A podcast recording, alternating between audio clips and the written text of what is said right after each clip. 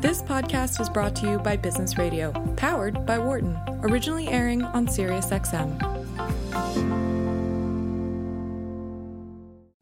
From the campus of the University of Pennsylvania Wharton School, this is Women at Work on Business Radio. Here is your host, Laura Zarrow. Welcome to Women at Work and our weekly conversation where we bring you role models, talk tactics and strategies, and examine key social issues to help more women join, stay, succeed, and lead in the workplace. I'm your host, Laura Zarrow, Executive Director of Wharton People Analytics, for today's show about accelerating impact and developing talent with the amazing Deborah Quazzo. Deborah is, amongst other things, the managing partner of GSV Accelerate, a venture capital fund that invests in the $75 billion education and talent technology sector, and the founder and senior advisor of GSV Advisors. Deborah's also the co founder and managing partner of the extraordinary ASU plus GSV Summit, which is now in its 10th year. The summit celebrates innovations and innovators across the global pre K to gray learning and talent landscape and attracts, as I learned last year, over 4,000 attendees. Um, in Deborah's spare time, she's a member of the boards of the Common Ground Foundation, Harvey Mudd College, Steppenwolf Theater Company, the Woodrow Wilson National Fellowship Foundation, the board of the Dean's Advisors at Harvard, the Khan Academy Thought Leadership Council, and the board Board of Dean's Advisors Council at Princeton University. And that's not all of it. There's also Ascend Learning, Degreed, ETS, Lightyear, Remind, and Web.com.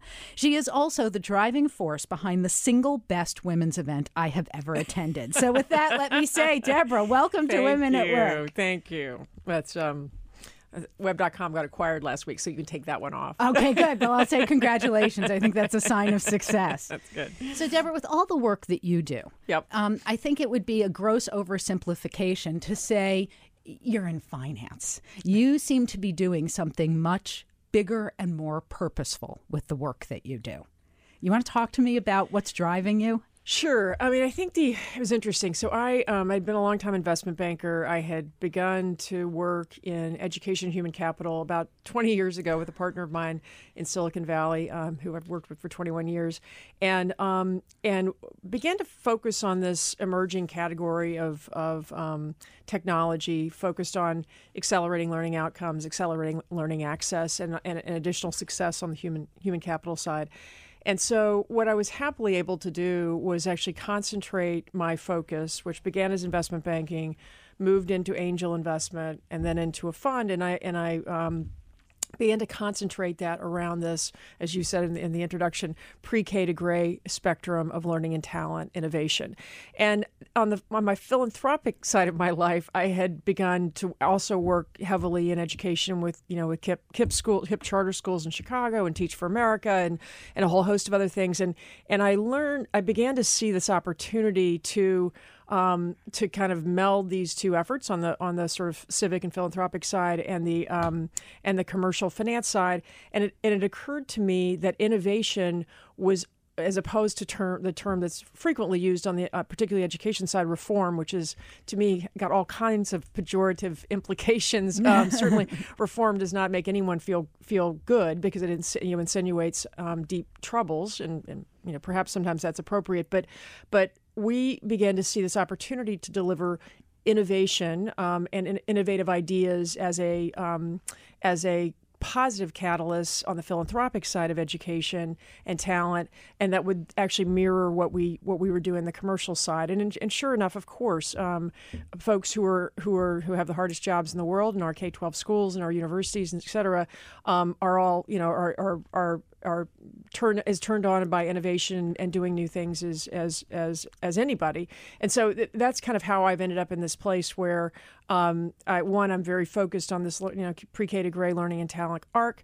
Um, our ultimate goal is that our, our mission statement that hangs over us is that um, that we really want to see all people um, have equal access to the future, and we believe that to achieve that end, um, which is a which is um, um, a big, big, big certainly falls into the big, hairy, audacious goal category for Jim Collins. but to get there, um, we believe the wedge of learning innovation. Ed, I mean, education certainly is critical to get people there, and we we think innovations in learning and talent, um, and and particularly with our focus really on technology innovation, you know, has a real opportunity to try to ex- to accelerate opportunities and to accelerate the um, el- the elimination of gaps and, um, and, and and achievement and otherwise that we see actually wage gender etc you can kind of go the, gaps. There's a long list of gaps. So but so we, we think there's a real opportunity in the in what we do on the on the commercial side of the business to, to actually address many of these bigger issues. Um, the bigger issues of how we how all people have equal access to the future. So, Deborah, in what you just shared with us, there is so much that's important. I want to unpack it a little bit, um, both so that we can learn how to consider the interconnectedness of these ideas and also understand how you got here and learn from you and your own experience. Because you are at this intersection of innovation, venture capital. Mm-hmm. Um, there's both your philanthropic goal here, which suggests this is a passion of yours, and understanding the complexity of the need. Right. Yet we also know women in venture capital, there aren't many. no. women in no. tech, there aren't many. Right. Lots of barriers right. there. Not to mention the um, hurdle that educators have faced in figuring out how to embrace and incorporate digital technology at all levels of yep. learning. Yep. So, can you talk to me about how you started to wrap your head around and see the power and potential of tech as a form of innovation in education? Yeah. Um, for sure. And we were there really early. I mean, the, the original thesis, which was um, developed in the mid 1990s, around well, let's just start on the investment thesis, which um, around education and human capital was that if you look, if you in the mid 1990s, you you had um, you could look at the education sector and say massive chunk of GDP, mm-hmm. highly fragmented, incredibly inefficient, um, lacking really at that point any technology having touched it. And there was actually um, an, an analog made to the healthcare sector, right, which had, had at that point begun to see real progress um, through the delivery of effective technologies, mm-hmm. and that's obviously continued to accelerate there. And so we we we made a um, we, we created a thesis which was that uh, education technology should should become a large emerging investment category. Um, we were early. It really didn't. Ha- it really didn't develop fully, for, you know, until the last five years. But um, but but in, in the thesis too was the, the dysfunction of the category, the fragmentation, the poor results, et cetera, would attract great entrepreneurs and great innovators to want to rush in. Typically, when you see large categories with high dysfunction, um, in the United States at least, you see innovators rushing in to create solutions. Um, and I think that that in the 99 2000 period, the sort of first internet bubble, we, we did see a lot of activity. It was just the sector was not ready. So mm-hmm. whether it was um, whether it was classrooms not wired. I mean, there was you know no there was no Wi-Fi. There was I mean there was just no basic wiring. There was you know t- um, learning leaders not being digitally savvy, you know, students themselves at that point, of course, there, there was not a you know not a savviness there either yet, um, it, or and people were not get, getting attracted to the sector at that point, and there all kinds of you know, um, procurement issues, and same thing for higher education. As you know, I think the higher ed moved a little a little more quickly, but um, to to implement some technology, but not it wasn't radical. At the time, I was working mm-hmm. to bring technology into an arts university, and just the concept alone was hard to sell because it was hard for people to conceive of. It wasn't real to them yet. It was it was it was very so. Really, the only thing that got developed at that point was um, learning, you know, Blackboard, the learning management right. system, sort of um, development, and, which which and, was important, but it, but it was but it was a different you know different beast. and a, some of the details that you mention in there about an infrastructure, uh, both a conceptual and a physical readiness. Even do you have power plugs? Do you have projectors? Right. You know, all not, the not to mention, whole yeah, landscape Wi-Fi. needed to be reconceived of before the really innovative work that, could happen. That's right. So I think what you saw in 99 2000, there was a rush of money into including some very big names like Kleiner Perkins and others to back sort of these new emerging digital technology solutions for education, and um, and and, if, and pretty much everything crashed and burned, right? And so um, I, I think having licked, you know, everybody went back licking their wounds and saying they would never go back to the education education technology sector, and um, in fact, people p- people stuck to that um, commitment uh, until about five years ago when when things began to very dramatically change. Uh, you know, you obviously had the, just the very you know core change of um, digital natives moving into the classroom. So students were so, you know are now so savvy and and so much savvier than you know their their older adult parents and teachers and whatever else. So that that began to push it. We we have technologically savvy um, learning teachers, faculty, et cetera. Um, the wiring issue, thanks to a lot of work by a lot of individuals, the government, et cetera, uh, we no longer have uh, connectivity issues for the most part. There probably there are still pockets, but for the most part, connectivity has been solved in the K-12 and has, has long been solved in higher education. Um, so all the dynamics changed. It get, became a lot less expensive to build an education um, platform. We've had you know we've had massive disruption of traditional publishing and you know, and I think for the higher ed side of things, I think the the um, the emergence of MOOCs um, in the 2011 time period, which is really when the three sort of biggest names um, popped out, real I think it did this really interesting thing. They were, they were wildly controversial, positive and negative on university campuses. Right. Everybody um, thought they were a Roman candle that they you know popped out of the, the woodwork and then they died. That's not which is not remotely true. They are all extremely healthy today and, and doing uh, having modified their business each having modified their businesses slightly.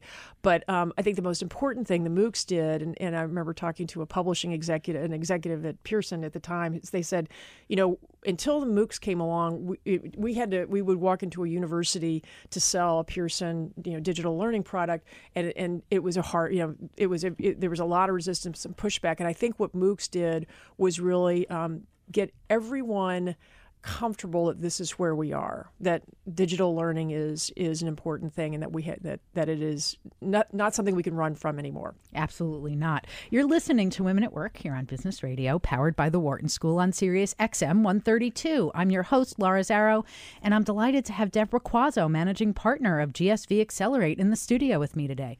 So deborah as you're telling that story um, and explaining how we watched education and technology come together because now it's right. inseparable in many ways. Um, in there is the story of what happens when innovation comes along that we kind of can't conceive of it and wrap our heads around it. And then there's some out in front who can, and we have to get ready for it. And then it becomes compelling, and there's a race to catch up and figure out um, who's going to be able to deliver it, how are we going to accommodate it. How are you looking for innovation now? How do you bring that perspective to your work now as a funder? Yeah. Well, I think it's interesting because I think the, um, you know, one of the things about uh, online learning and digital learning, I think one of the things is, is, is you know, plays into the whole all people having equal access to the future and the future of work, et cetera. Um, what's what's what's funny because is that one, you know, we about a third of our country has degrees, and about you know depending on whose study you look at, 60 to 80 percent of jobs in the future, to, and arguably today, um, require some form of degree. So we have this massive chasm of um, of folks who need some, you know, who cannot be accommodated by our traditional physical institutions. So we're um, lots of innovation is happening around, you know, in non you know, to the delivery mm-hmm. of non traditional education um, and certification and skills and um, and moving beyond the degree to get people job ready.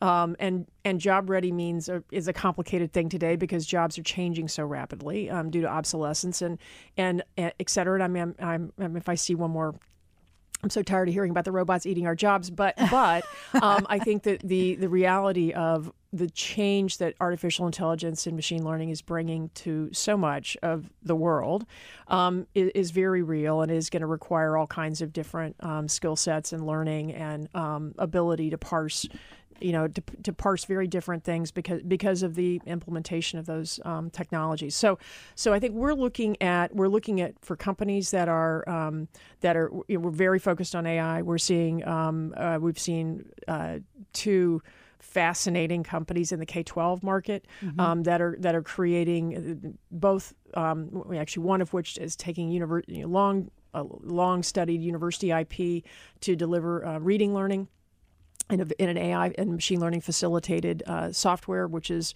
um, is is beautiful and, and compelling, and so we're, we're very much there's a lot of fluff around AI clearly because you know because it's on every magazine cover, but we are very focused on it because we've we've actually had two companies um, two two machine learning companies, one out of Berkeley and one out of Carnegie Mellon, um, are we're, we're, in our portfolio and have actually already sold. So um, so we understand that it's a that it's a technology that's very transformative depending on where where it was, where it's applied. In both of those cases, it was actually automated grading.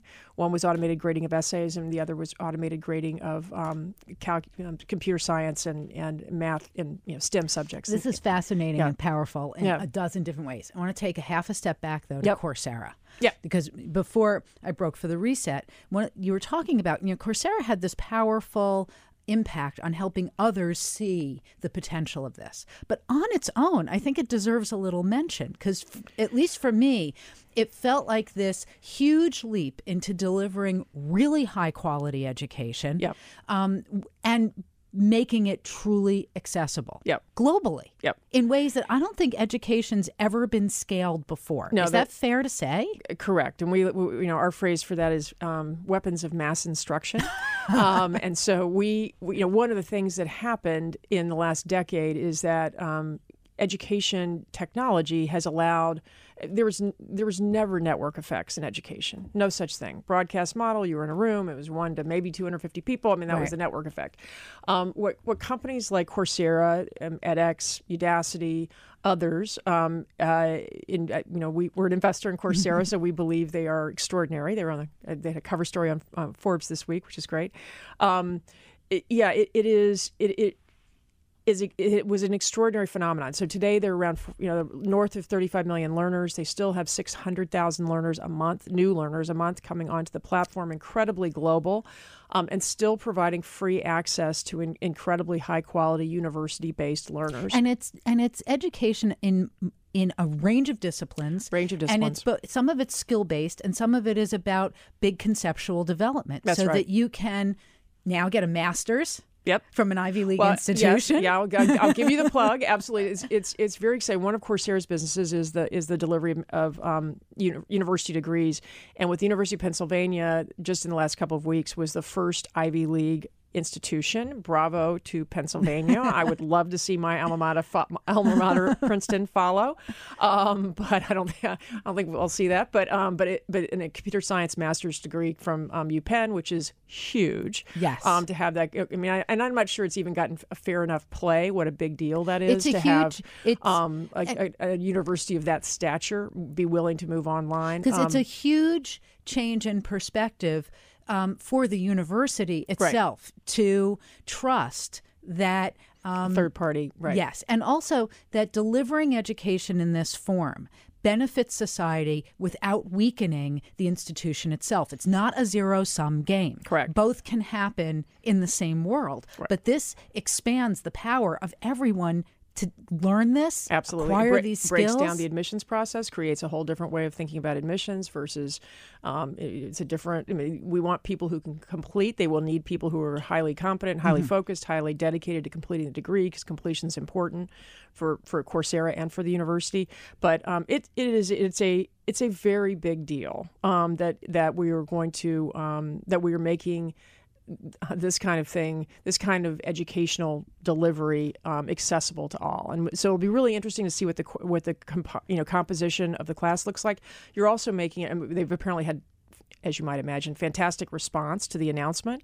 Um, I think this. I think the the um, the class is supposed to be around 150, 180 students, something like that. Um, but it, it is uh, it, it it's a it's a very big deal. And I think the the other thing it does is allows people who are it gives flexibility to folks who are mm-hmm. working who can who can create some don't have to sh- you know obviously show up in a physical classroom anywhere and take a, a, a course from a world class university. So yeah i mean it, it's a, it's pretty interesting. University of illinois was really the first to step out on the coursera platform and with their imba the other thing the imba and and the Pennsylvania degree does is really creates pricing disintermediation. Um, University of Illinois' MBA pro, um, program is ten thousand dollars a year. Um, that is about one tenth of uh, the higher name brand um, physical, you know, the whatever Harvard, Stanford, um, Penn, uh, Wharton degrees cost. It is a very high quality degree with very high quality, high levels of um, completion, um, and and and and it to me opens up the market, expands the market um, for folks who can one be you know, do it more flexibly, and and do it more affordably, and, and, Right, and pick which up are- critical skills that are you know relevant to the mar- job marketplace. These are enormous barriers. Um, you're listening to Women at Work on Business Radio, powered by the Wharton School on Sirius XM 132. I'm your host, Laura Zarrow, and my guest this hour, this hour is Deborah Quazzo, who's the managing partner of GSV Accelerate, amongst other things. One of the other things that I think is unbelievably potent in this is the idea, particularly this master's degree in computer science, um, when taken as a remote learner what it does to the gender dynamic Yeah. of the learner and what its promise is for Yeah. bringing women into the field at this level. Yeah, it's um, so one of the most discouraging things for people who care about gender parity, like I do and you do, um, is and the realization one that compute that that jo- computer science is a pretty critical. Um, Future job, uh, computer computer science literacy and um, and degrees are pretty critical to high paying jobs in the future, um, and actually women women's participation graduate rates for computer science have declined in the last in the, since 1990. You know, So it's it's- heartbreaking. yeah, it's heartbreaking. It was 30% of CS grads uh, in 1990 were women. Uh, this year was 16%. Um, so I think some some really interesting things happen online. Um, number one, and Coursera has seen this in their certificate programs that, that are that are technical orient have technical orientations as well as their degree programs. And um, what you see is women, you know, one are graduating at higher rates on Coursera um, than the national average. So, so somewhere in the 34 percentage participation, somewhere in the 34 percent range. Um, so you're just naturally getting more women who are comfort, comfortable to come take the courses. Um, when they're online. Second, uh, what, what's really interesting is you Coursera has also been able to study um, the programs and the populations of the programs and what they did when they did that because of the you know heavy data analytics being used um, at looking at the courses. What they when they did that, they realized that women were dropping out of tech of of you know STEM and computer science courses at higher rates than men were. And what they when they parsed the data, they figured out that women, if if a woman came on and took the initial quiz and did poorly, the the chances were that she was going to drop out drop the course. Um, when men took the first quiz and did poorly, they didn't drop out, um, and they just kept going.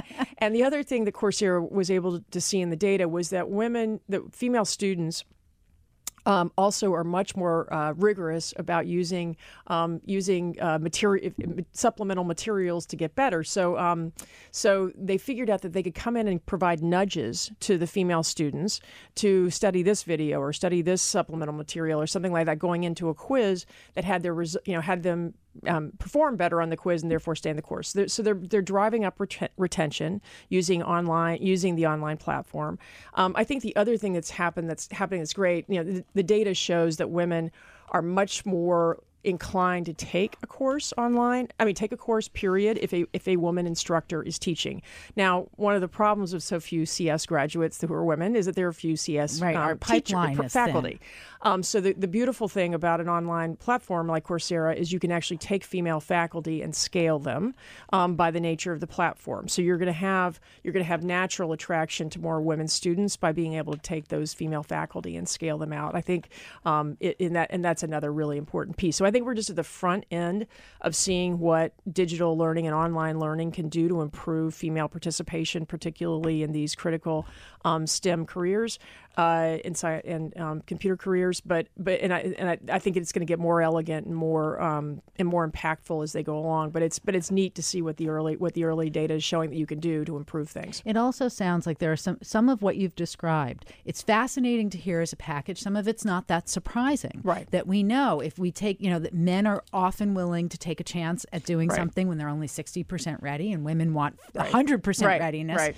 Um, Right. You're seeing that reflected in this. Absolutely. But because these resources are currently available, whether it's that you're looking for it for yourself or you're an employer and you want to encourage the women on your team to continue to develop. Right. These are a potent resources, but the message that don't let that initial assessment Exactly. dissuade you from the fact that you do belong in that program. Exactly. Because when we see women get over that hurdle, they're succeeding, correct? Oh yes, absolutely. I, and it is simply it's behavioral. So um, it really, I think, the ability to go in and nudge and, and you know explain to people success, you know, what the success rates have looked like, and and really get women focused on completion, uh, which is the important thing. I think it is just incredibly powerful. Do you Um, think that these social, psychological factors, not having role models, um, being intimidated at early performance, what we also know about in a real life classroom, the way that women's voices cannot be heard, are why we've had that decline since 1990?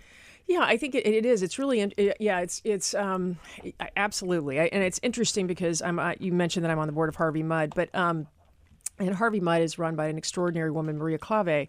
Um, who's been the president now for for a bit and has has done remarkable things. Harvey Mudd is probably the hardest engineering school in the country in terms of just workload and, and incredible outcomes. Students students there uh, earn the highest starting salaries in the country. Um, but what Maria has done in coming in, one, she's created gender parity in terms of the popula- student population. Nearly, it's nearly 50-50. It was about 30% women when she started. She's also cha- She's also worked very hard to bring in female faculty um, and to you know create role models and create a community that is supportive of women. So this year, um, the CS graduates were roughly 54% women, um, and, and, physics graduates somewhere in the same zip code. So over 50% of both physics and CS graduates at Harvey Mudd, who are who are typically going on to earn the highest salaries in the in the computer sciences and the sciences period, um, are women, and that and that was and that took very great intentionality, and so it, it shows you it can be done, and so this sort of this fallback that we've had and the decline of graduates and can be reversed, and um, and needs to be reversed because we need we need women writing algorithms very badly. Most definitely. And that they can even exceed um, yeah. the the demographics that exist in our well, society. Well, it's interesting. Once well, you know, those lessons are yeah, learned. well, the crazy part is women are going to college. The college population is 60% women. The problem is that we're we're we're we're we're doing that, but we're not going. We're still not getting into the highest paid majors. We're not. We're not taking the highest paid majors. We're not, and we're not populating, um, you know, groups, uh, you know, um, subject areas like computer sciences. So that that's the you know the frustrating part is that yeah, I think the fact that we're delivering over you know over the population percentage, still under the university population percentage, but it is really impressive. Absolutely. We need to take a short break, but stay with us. I'll continue my discussion with Deborah Quazzo in just a few minutes. I'm Laura Zarrow, and you're listening to Women at Work on Business Radio, powered by the Wharton School here, here on Sirius XM 132. We'll be back in a moment. Listening to Women at Work on Business Radio. Here again is Laura Zarrow. Welcome back to Women at Work and our weekly conversation about how we can help more women join, stay, succeed, and lead in the workplace. I'm your host, Laura Zarrow, Executive Director of Wharton People Analytics, and today's guest is Deborah Quazzo, Managing Partner of GSV Accelerate, a venture capital firm that focuses on the education and talent technology sectors. Um, Deborah, welcome back. Thank you. So before the break, we were talking about the importance of the ed tech sector, mm-hmm. the things that have driven you in this. And you, you mentioned something that kind of goes without saying here on Women at Work, which is our commitment and concern for gender equity. Mm-hmm. And yes. so I wanted to dive into that a little bit yep. and talk to me. You are um, an eloquent, vocal advocate, and you're also making change in real life that's not just an idea that's driven by a lot of passion and I'm gathering some personal experience. Talk to me about how this coalesced for you as something that warranted the kind of attention you're giving to it. Yeah, I mean, I think it was just it was natural. You know, I'm I'm um, I'm uh, on the I'm a 57 year old working woman. Um, I have worked. Uh, it never occurred. To, I mean, never occurred to me not to be in in the job um, in in working. I, I enjoy it. I love it. I'm passionate about it. So that makes it makes it easier to keep keep going. So I think I'll, I think I'll I can come back and do one when I'm 97. But um, but uh, yeah, I mean, I I it certainly have it, being that age. I came through a period in investment banking, and I'm not sure it's gotten hugely better. Although I think many firms are working very hard at it. Goldman Sachs and J.P. Morgan and others. Um, it was a it was a uh, a very tough sector for for women. It was there were no role models. There were you know it was sort of like computer sciences is today, I suppose. Um, there were uh, no role models, no formal programs. I actually was just on a program this week in New York um, with large companies talking about employee resource resource groups, mm-hmm. ERGs, yes. which I um I, I, I ha- dealing with startups, not having been at a big company really for over for you know 20 years or so or 15 years at least I, i'm not it was it was actually an alien you know concept to me right, so because was, at startups there isn't the there, there isn't the population to support that kind precisely. of subgroup um, precisely. activity yeah no that's exactly right so it was really interesting um, to hear what folks from Google and, and uh, you know Hewlett Packard and uh, Dell and others talked about the the importance that er, you know, place that ergs are, are are taking in the development of, of women's um, women's groups and, and career paths and supporting women to, to you know accelerate in their careers. So, so that was really that was really fun to hear that that kind of thing is, is developing in the in the larger sector of the um, of the employment base. We probably need to figure out how to deliver that down into the into the earlier stage sector of the employment base in the in the venture back community, um, because I think it's it's a little bit uh, you know lonelier down there.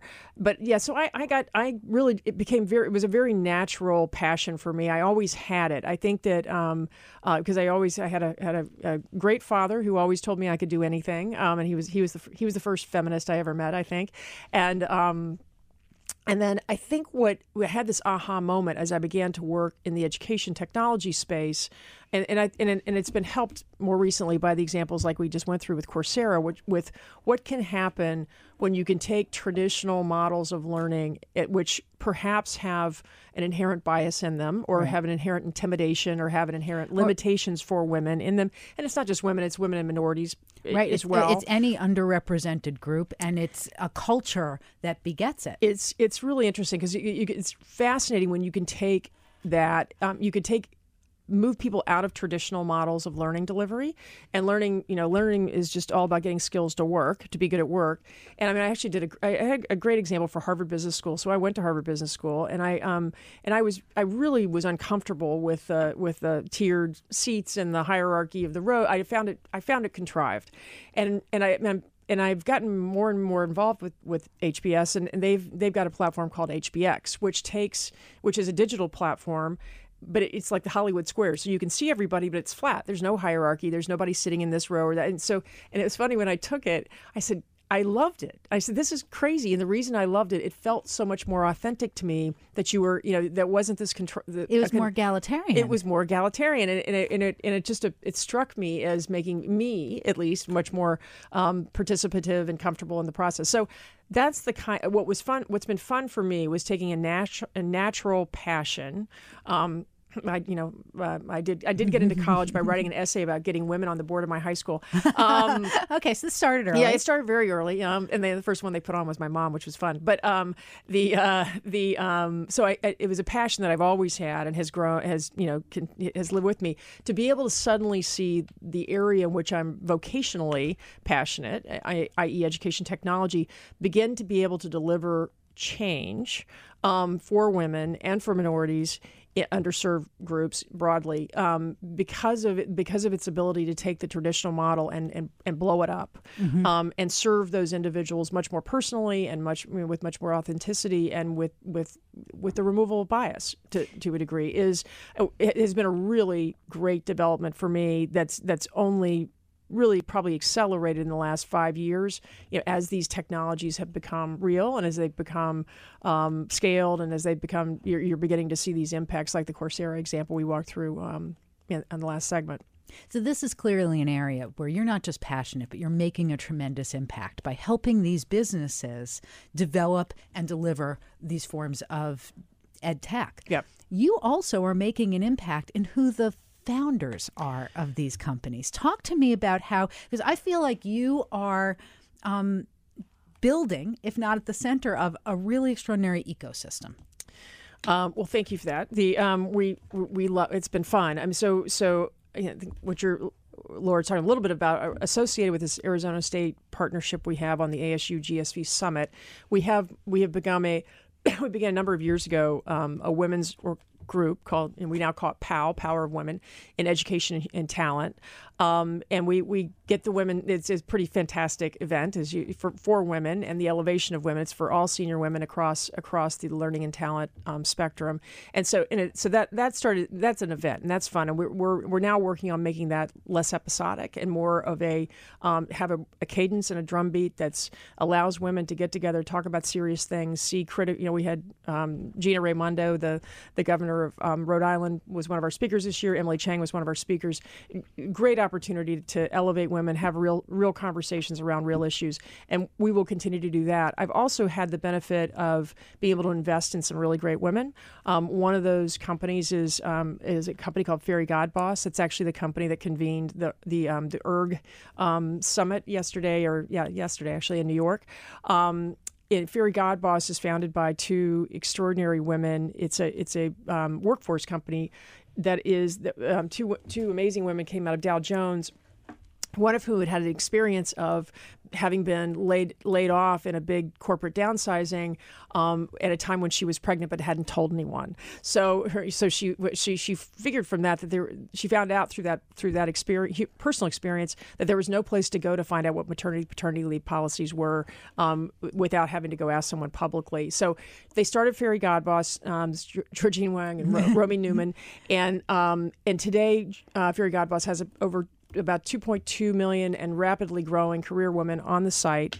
Um, the idea is to create transparency around both policies and practices like like maternity paternity leave, but also for, to allow women to go on anonymously and provide ratings and assessments of the environment for women in their corporations and in their, their careers and whether they would recommend their company to other women. So that's another. I mean, that's another just a quick example. I have a number of other uh, female-led businesses. Um, Coursera was a female-founded business with Daphne Koller. Um, that you know, and that that's just and that's really fulfilling to be able to see women making a difference for women.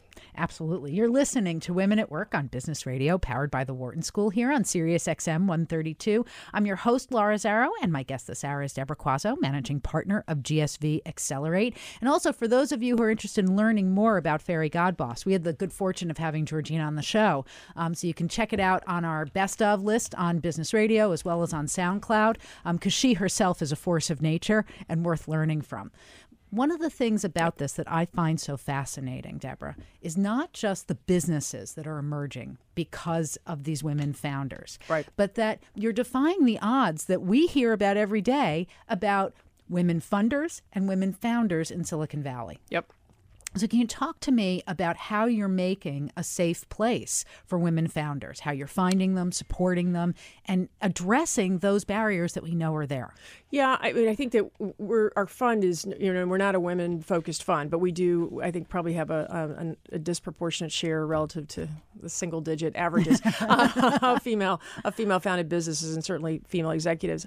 Yeah, I think there are um, there and and uh, there are some harrowing statistics around the venture community. I think the the recent the the um, the cap table uh, report that that I sent to you that was recently done by Carta and a and a female angels group, which showed that that women, if you look at all the the equity holding of venture backed companies, that women hold about a third of the equity, but only hold about twenty percent of the economics, which is mm-hmm. much more substantial substantial than the eighty cents on the dollar wage gap that we that we all talk about and has never moved decades. But uh, anyway, so it, so it is a, a serious issue.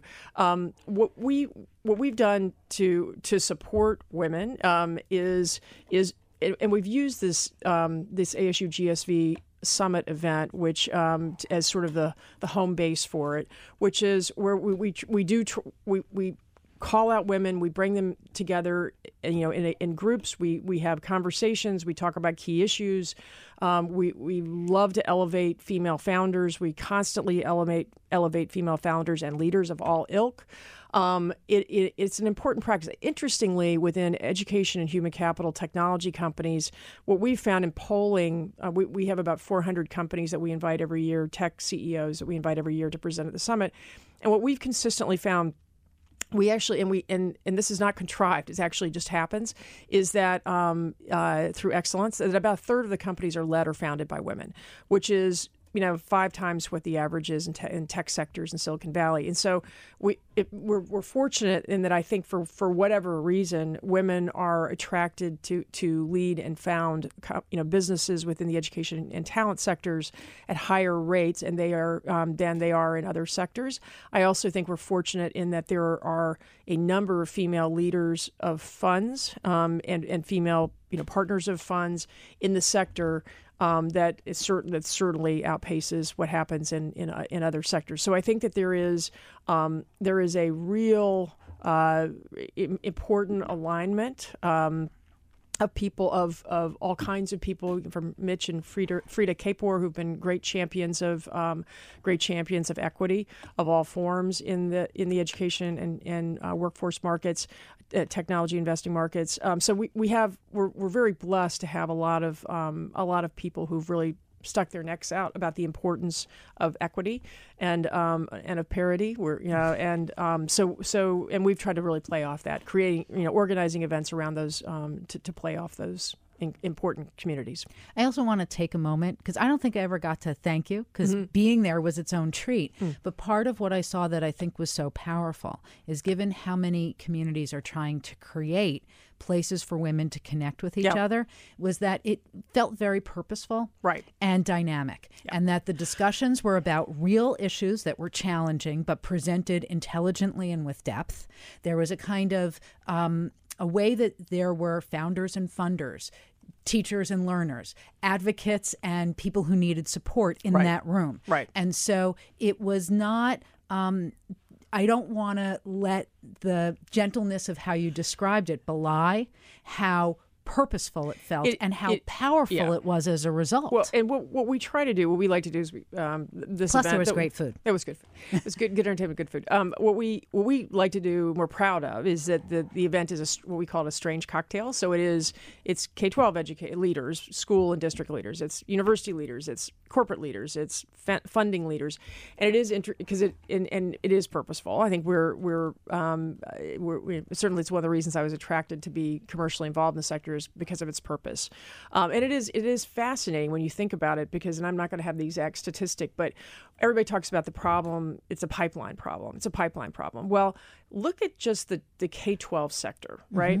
There is no pipeline problem there because the because teachers are you know women are well over fifty percent of, of of teachers in America, and yet if you then look at district and um, and school leadership, they are well under fifty percent. So it's it's pretty it's pretty interesting. So we do think we can bring purpose to the conversation in helping you know in in that's like in K twelve higher education and workforce.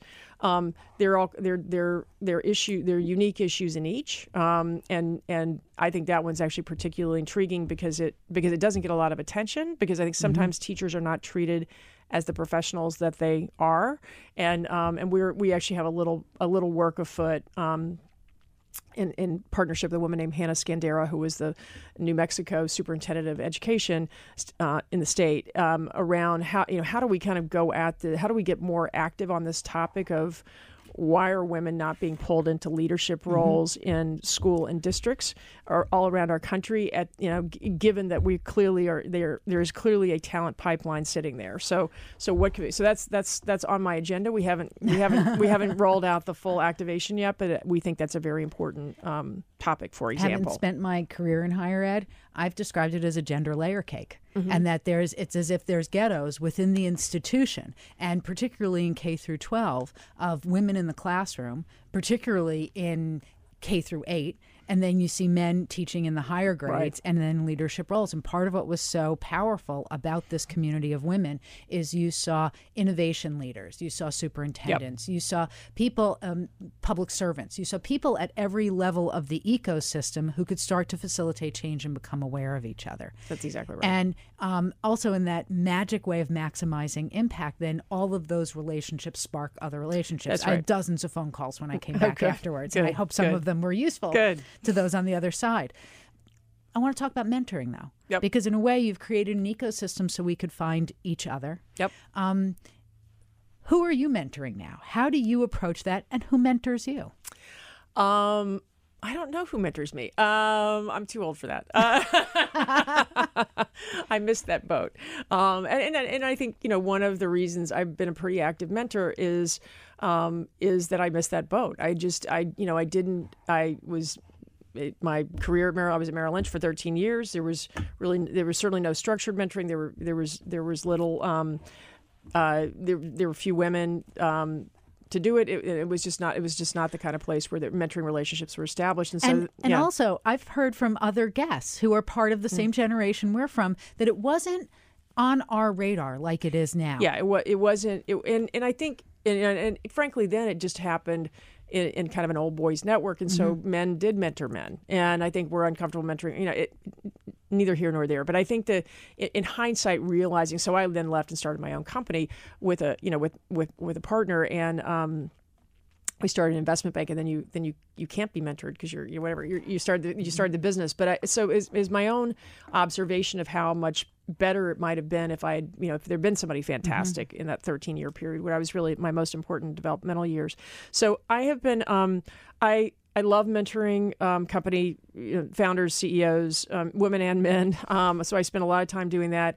I have been very blessed to um, meet a couple of young women. Um, I have a we have a, a, a who I who've become very much part of my life. There's a young a young woman, Andrea Mondragon, who is a senior now at, at Denison, and um, whom I met in a elevator when I was on the Chicago Public School Board, and we just fell to talking, and it, it turns out um, that she is a DACA student and um, and uh, um, needed some mentoring and to to get to college and get to the right place. And she got to the right place. Denison has been spectacular, um, incredible, incredibly supportive of everything that Andrea has done, um, including having her meet you know many members of the board, which has been really interesting and terrific. And so she's a senior now, very proud of what she's been able to accomplish, and she's actually hoping to go into teaching, which is is pretty cool. So in the version of in the movie about your life, that moment where you meet her feels important. Mm-hmm. How did you discover each other? It was funny. I um, I'm not. I'm an introvert, so I don't normally talk to people I don't know. Um, so um, I, you know, I think I just said hello. We were. She was on a student council, a sort of an Uber student council in the district, and I was going to the meeting, you know, as, as a board member, just to um, wave the flag. And um, so we started. We we. I just asked her what her aspirations were, and she told me about you know she wanted to go to college and um, and that she had hopes to um, you know do different things college related. And so we we began. I sort of began to unpeeled the onion um, in terms of what uh, challenges she was facing as a um, as a you know wonderful young woman, and um, and and we uh, began to help her around uh, you know test prep around the the ACT and and um, helping her. Um, access some of the some of the folks that my, my own kids had had, had worked with, um, and uh, and she just she, just the most warm, grateful, never, you know, for, I mean, it, standing in the shoes of a of a of a young person who's coming up through the um, the DACA, the the the, un, uh, the undocumented system here in in um, in America is uh, is a very sobering experience. Um, and I, I, I, can I will never complain about anything again. And and and she's never never down, always up, gives everything her all. She's done and has done a spectacular job. So she sounds as remarkable as you are. You're listening to Women at Work here on Business Radio, powered by the Wharton School on Sirius XM 132. You've been listening to Deborah Quazzo, managing partner of GSV Accelerate, and I, as you probably know, I'm Laura Zarrow, um, executive director of Wharton People Analytics. Um, and so, Deborah, one of the things that I love about this story, aside from that there's this extraordinary woman out there who's really beating the odds and that you're helping her do it, is that it's an example for us of what happens, I think, in a very personal way yeah. when two things come together. Um, a young person's courage to share and say hello and talk, and your curiosity that even in your moment of introversion, you listened and that she couldn't have found a better person to listen at that moment and that you found so part of it is message to everyone out there right ask the talk questions to everybody bring in the your elevator. curiosity yes talk to people but the other part of it is about recognizing that there will be now, fortunately, mentorship programs. Yep. Sometimes we confuse the word mentorship with coach, yep. and where people can guide you, and that's valuable. But there's also a unique power and I think depth of reward that comes from the relationships that we organically build. That's you didn't right. go hunting. No. For no, this. No. I think that's right. I think I think organic relationship, and, and, and we're all so busy, and you know, I mean, I think finding time for organic relationships is really important. Um, I've also, um, and it's actually I've been able to connect the networks, which is great. I've also the, direct, the executive director of KIPP in Chicago, a wonderful, extraordinary human named April Goble, um, has also been a, a pretty a terrific mentee of mine, and has become you know also also a, member of my family, and and is actually, and then I was able to connect April with Andrea, and so April has been a huge coach for Andrea around the whole looking uh, prospectively for teaching opportunities and what the best application is. So it also becomes really fun when the nodes the nodes in your network actually have complementarity, and you can you can. You I can was just thinking, them, I would love is, to see your network map well, and, the, good. and its ripple effect. It was good. I know. And actually, the common person between me and April was uh, is a woman, Mahalia Hines, who is uh, a school a longtime Chicago school board member, rock star principal, and, and actually Common's mother. So, um, so uh, Ann Hines. Which explains something Ann about Hi- Common. Uh, exa- exactly. It, it certainly it explains a lot about Common. Anne, Ann Hines is extraordinary. So she's also been in this network, um, helping around mentoring both, you know, April and others. So Okay, so it's fun to have have notes. so while there's no humor without truth, and you were joking before about you know you're too old to be mentored, you still clearly learn all the time. You are in command of swaths of knowledge that are complex and interrelated in fields that are changing Right. all the time. Right. How do you stay current and how do you learn? Yeah, um, I work it like crazy. So, for example, um, I mean, I read, I read constantly, but but I said artificial intelligence, and I'm certainly, I certainly do not have a machine learning AI degree. so, um, for us to, to step into investments where you're, where it's not your core academic discipline is is a scary thing. So, um, we, we're fortunate that we have many people in our network, wonderful partners and friends in, um, in the network who are, who are deeply steeped and deeply academically uh, oriented. But um, around AI, for example, um, we read like crazy. But I'm, for example, flying to China, Beijing um, on the 29th, 28th for like a, for effectively a day trip um, because uh, because we have we have great partners in in the China market um, China is eclipsing the United States in education innovation at, at such a it's at, the, at a pace that is inconceivable, um, because the from a top down and a bottom up perspective, the government, parents, students um, believe in the importance of of the of the economic advantage of being smarter than you know having a population that is more well versed and skilled and smarter.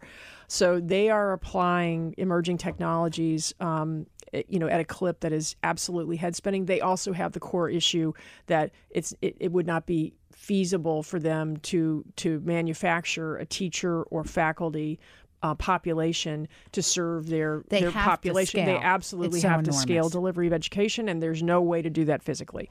So, um, so, so I'm flying to Beijing to be part of an opening of uh, an AI lab in um, in Beijing, that founded by New Oriental, which is the second largest education company in the world, and um, and we're we're partnering with them on that. So. You know, I'm a I, I, I can't get enough information. I, I'm a junkie uh, in that regard. You know, every time Um, I talk to you, it's like, did you read this? Did you see this? Yeah, I, it, so it's it's um it it is it is um I, I just it, it it's just the the- I it I'm curious about everything, so I just keep pushing myself to to read and meet people. It's really, I mean, there's a wonderful. I may have described this to you, but a, a company just went public. A Chinese company just went public, founded by a wonderful Princeton PhD out of their AI machine learning practice. But it's called um, LAIX, Lex, and Liulishuo is the uh, Chinese name, and it's a it's a purely robotic language learning platform um, that is all AI and um, you know deep academic team. Uh, I also have an advisor in the neurosciences at Yale, and um, what you know what the parts that are being put together around brain research and artificial intelligence uh, that will allow a more rapid delivery of high levels of learning to people um, is just fascinating. Uh, and so, you know, so we do everything we can um, to, to be there in the middle of it, to partner with people, to learn from people, um, and to, to absorb as much of it as we can to stay on top of it. Deborah, it's so exciting to me to hear about everything you're doing. I'm so grateful to know that you're out there doing all of this um, and to somehow, you know, be connected with it where I am. Um, if people want to learn more Yep. about how to get involved with the summit, Yep. how to, they're developing ed tech solutions and want to find you, where should they go? Um, I am very good on email. Um, I am I'm often um, accused of being the fastest email responder in the history of uh, whatever. And, and uh, perhaps testify to perhaps, that. Perhaps I should stop that. Actually, it's probably something not that I don't want to be famous for. Um, I'd love you know be delighted to have anyone contact me as it related to an ed tech, um, uh, ed tech or, or human capital, talent, tech, workforce technology um, development. We the, the ASU GSV Summit is is open to everyone. It's um, uh, you know it's www.asugsvsummit.com. It is our 10th anniversary. We're about to start rolling out the announcements of who some of the big time speakers are going to be. Um, And I hate to do this because we're really going to run out of time. Deborah, thank you so much. Go online to gsvaccelerate.com. Check out Deborah Quazzo. Thank you. This is Women you. at Work. Okay.